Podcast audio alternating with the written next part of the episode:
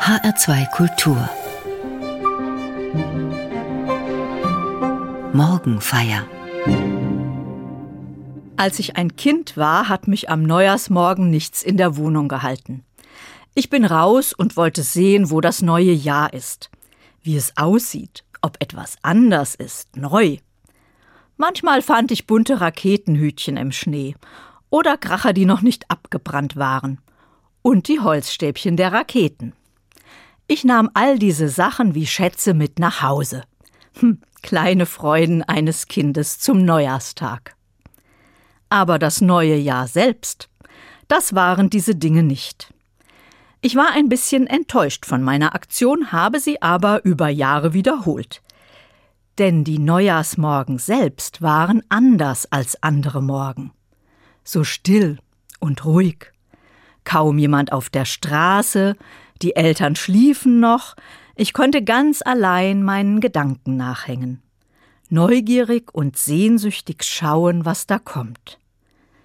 Bis heute verbinde ich diese Atmosphäre mit dem Neujahrstag und genieße die Stille des Morgens, die Zeit zum Innehalten und zum Schauen nach dem Neuen. Wohlwissend, manchmal muss ich das Neue im Alten finden. Du bist ein Gott, der mich sieht, ist die biblische Jahreslosung für das Jahr 2023. Das gefällt mir als Motto am ersten Tag des Jahres. Ich wünsche mir einen Gott, der mich sieht. Nicht wie Big Brother oder Johnny Controletti, nein, ich wünsche mir einen Gott, der freundlich auf mich schaut, der mit mir geht und bei mir ist an jedem Tag dieses Jahres, durch Höhen und Tiefen damit ich nicht allein bin in all den Entscheidungen, die anstehen, damit jemand bei mir ist, wenn ich Angst habe oder wenn ich krank werde. Ich sehne mich danach, ja, an jedem Tag dieses Jahres geborgen zu sein. Und es gibt diese andere Sehnsucht, nach dem mehr als ich sehen kann. Ich kann sie gar nicht abstellen, sie ist wie das Rausgehen als Kind am Neujahrsmorgen. Das muss es doch geben, Neues, Zuversicht, Zukunft.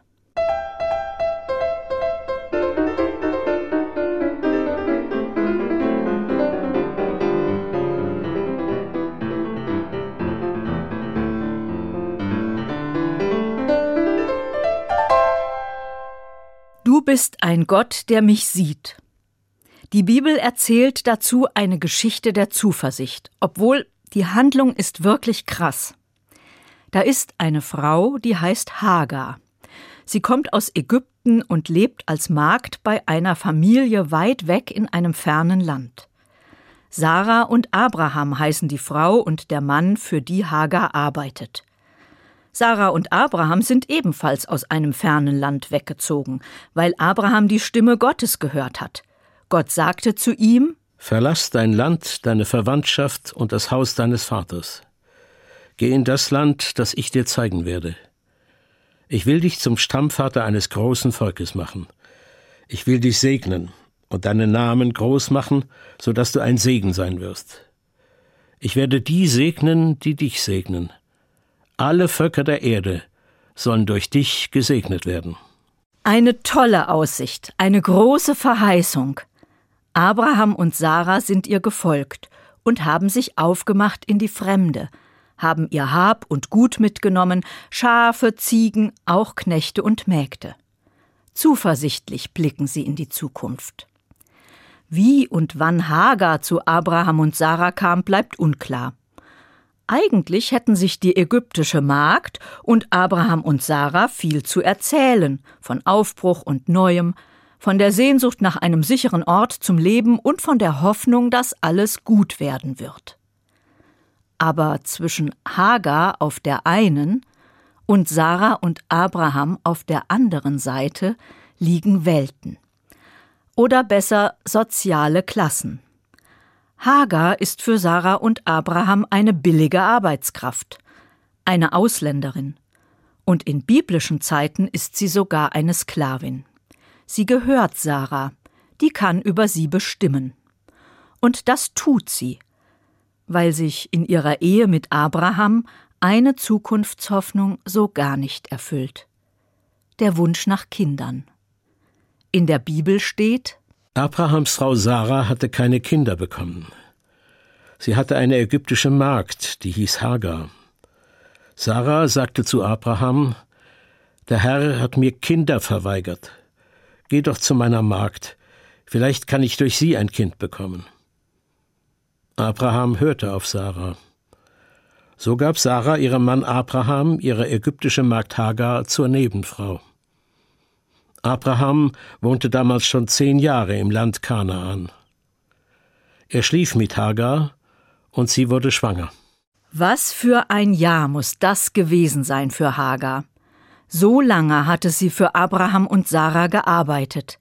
Sie kannte die Marotten ihrer Herrschaft, bekam die kleinen alltäglichen Hässlichkeiten und Aufmerksamkeiten eines Familienlebens mit, wohl immer aus dem Blickwinkel der Sklavin. Sie hatte nichts zu melden und hatte doch Augen, die sehen, Ohren, die hören und ein Herz, das fühlt. Vielleicht war sie froh, dass sie eine Arbeit hatte, durch die sie geschützt war in der Gemeinschaft dieser Familie. Aber ich mag mir nicht vorstellen, wie die Gefühle der Hagar gewesen sein müssen, als sie von Sarah als potenzielle Leihmutter an Abraham gegeben wurde. Als Abraham mit ihr schlief. Die Geschichte in der Bibel beschreibt nur, was Hagar tut, als sie schwanger wird.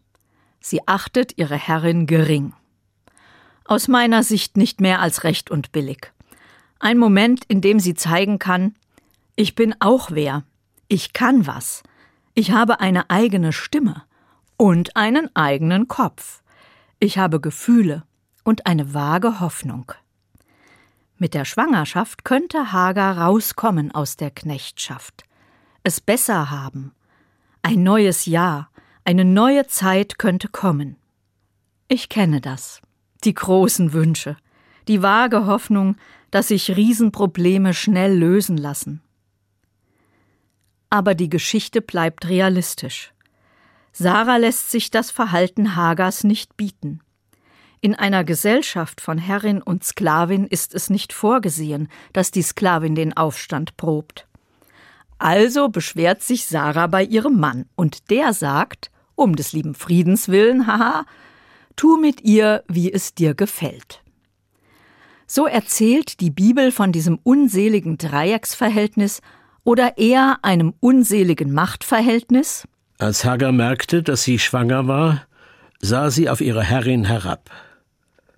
Da sagte Sarah zu Abraham, Mir geschieht Unrecht und du bist schuld. Ich war es doch, die dir meine Magd gegeben hat. Kaum ist sie schwanger, sieht sie auf mich herab. Der Herr soll zwischen dir und mir entscheiden. Abraham antwortete Sarah, Sie ist deine Magd und in deiner Hand. Mach mit ihr, was du für richtig hältst.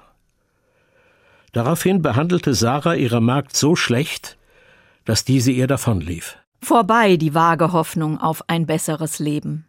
Zerplatzt der Traum vom Aufstieg und der Sicherheit fürs neue Jahr.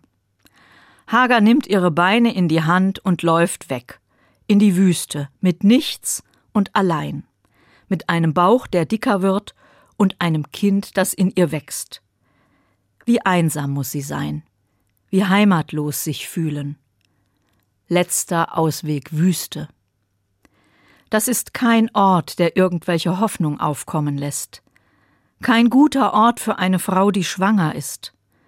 Wie wird ihre Zukunft werden? Wird sie überhaupt noch ein neues Jahr vor sich haben?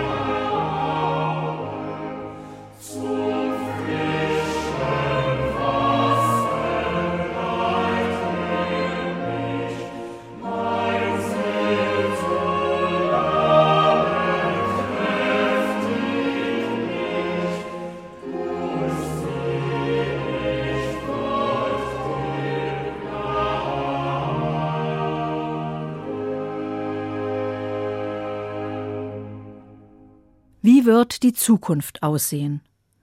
Und wie kann ich sagen, dass diese biblische Geschichte von dem unseligen Verhältnis zwischen Sarah, Abraham und Hagar für mich eine Zuversichtgeschichte ist? Ich sage es, weil mehrere erstaunliche Dinge passieren. Zum einen wird Hagar fündig. Sie findet eine Wasserquelle in der Wüste. Das ist weit mehr als ein Sechser im Lotto, Mehr als meine Raketenhütchen, die ich als Kind am Neujahrstag gesammelt habe, als Zeichen dafür, dass das neue Jahr gut wird. Eine Wasserquelle ist die Rettung. Sie ist elementar zum Überleben. Dazu liegt diese Quelle an einem Weg in die nächste Siedlung, hin zu Menschen, die der schwangeren Hagar vielleicht Schutz bieten. Und dann taucht da noch eine Gestalt auf an der Wasserquelle die findet Hagar sozusagen. Ein Engel des Herrn fand Hagar an einer Wasserquelle in der Wüste. Sie war am Brunnen auf dem Weg nach Schur. Der Engel fragte, Hagar, du Magd Sarahs, wo kommst du her und wo gehst du hin? Sie antwortete, Ich bin auf der Flucht vor meiner Herrin Sarah. Da sagte der Engel des Herrn zu ihr, Kehre zu deiner Herrin zurück und ordne dich unter. Weiter sagte der Engel des Herrn zu ihr, Ich werde deine Nachkommen so zahlreich machen, dass man sie nicht zählen kann. Der Engel des Herrn fügte hinzu, Du bist schwanger und wirst einen Sohn zur Welt bringen. Den sollst du Ismael, Gott hat gehört, nennen. Denn der Herr hat dich gehört, als du ihm deine Not geklagt hast. Egal, ob der Engel echt oder eine Halluzination ist. Er hilft Hagar, zu sich zu kommen. Seine Fragen geben ihr den Anstoß, das Woher und Wohin zu sortieren. Sie kann aussprechen, dass sie weggelaufen ist vor der Gewalt, die sie von Sarah erwartete. Sie hat sich der Gewalt nicht gebeugt. Ich kann's verstehen. Und finde Hagar mutig. Die Antwort des Engels lässt mich dann aber doch schlucken. Er sagt nämlich Geh zurück zu Sarah. Wie kann er so sprechen? Als Engel, Bote Gottes.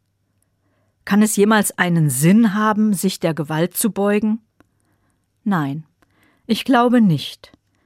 Aber sicher geht es manchmal darum, über die aktuelle Situation hinauszublicken. Die Gewalt wird nicht das letzte Wort haben. Das sagt der Engel mit seinen Worten. Und du, Hagar, wirst stärker sein als die Gewalt. Du wirst leben und dein Kind auch. Der Engel macht Hagar eine riesengroße Verheißung. Dein Sohn wird ein großes Volk werden. Daraus zieht Hagar Zuversicht. Wie Wasser sind diese Worte für sie. Sie werden ihr die Kraft geben, zu Sarah und Abraham zurückzugehen.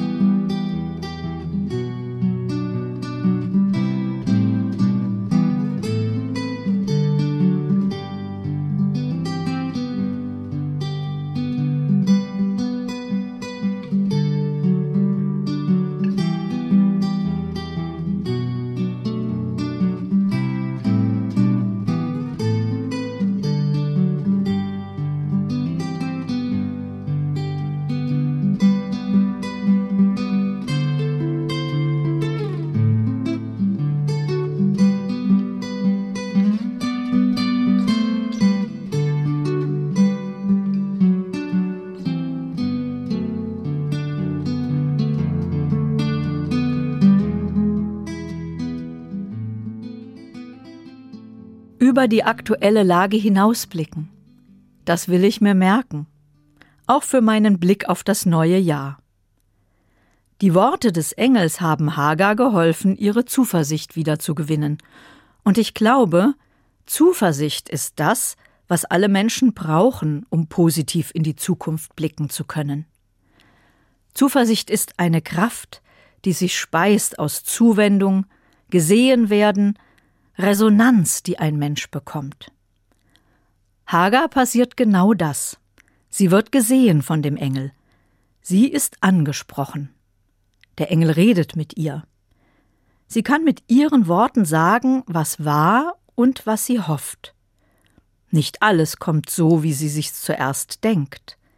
Aber im Gespräch wandeln sich die Perspektiven. Und als der Engel sich umdreht und weggeht, blickt Hagar ihm hinterher. Nur noch im Hinterherschauen, im Nachhinein also, erkennt sie für sich, in dieser Begegnung war mehr, als ich zuerst sehen konnte. Sie ruft dem Engel hinterher Du bist ein Gott, der mich sieht. Und sie nannte den Namen des Herrn, der mit ihr redete. Du bist ein Gott, der mich sieht. Denn sie sprach, Gewiss habe ich hinter dem hergesehen, der mich angesehen hat. Hagar, die Verachtete, die Sklavin, ist angesehen bei Gott, von Gott. Hagar ist die erste Frau in der Bibel, die Gott einen Namen gibt die erste Frau, der eine eigene religiöse Sprache zugesprochen wird. Sie, die Sklavin, die Ausländerin, die Fremde, bekennt, Du bist ein Gott, der mich sieht.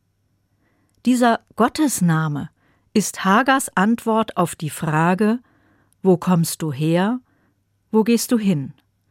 Und die Antwort heißt, wo immer ich hingehe, ist Gott da, bei mir und sieht mich. Mein schönste Ziel, mein schönste Ziel,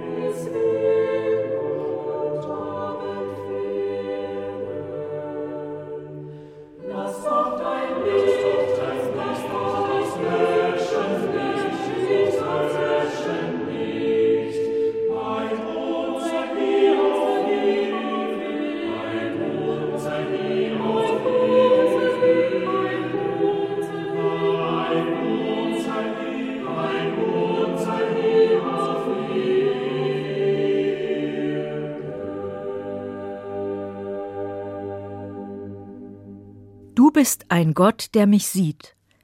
Die biblische Jahreslosung für 2023. Wie erlebe ich, dass Gott mich sieht? Ich fühle mich am ehesten im Gebet Gott nah. Das ist für mich die Form, zu mir selbst zu kommen, Ruhe zu finden, einer anderen Stimme als der eigenen Raum zu geben. Manchmal ist da erst nur Schweigen und Stille wie am Neujahrsmorgen, wenn kaum jemand auf der Straße ist.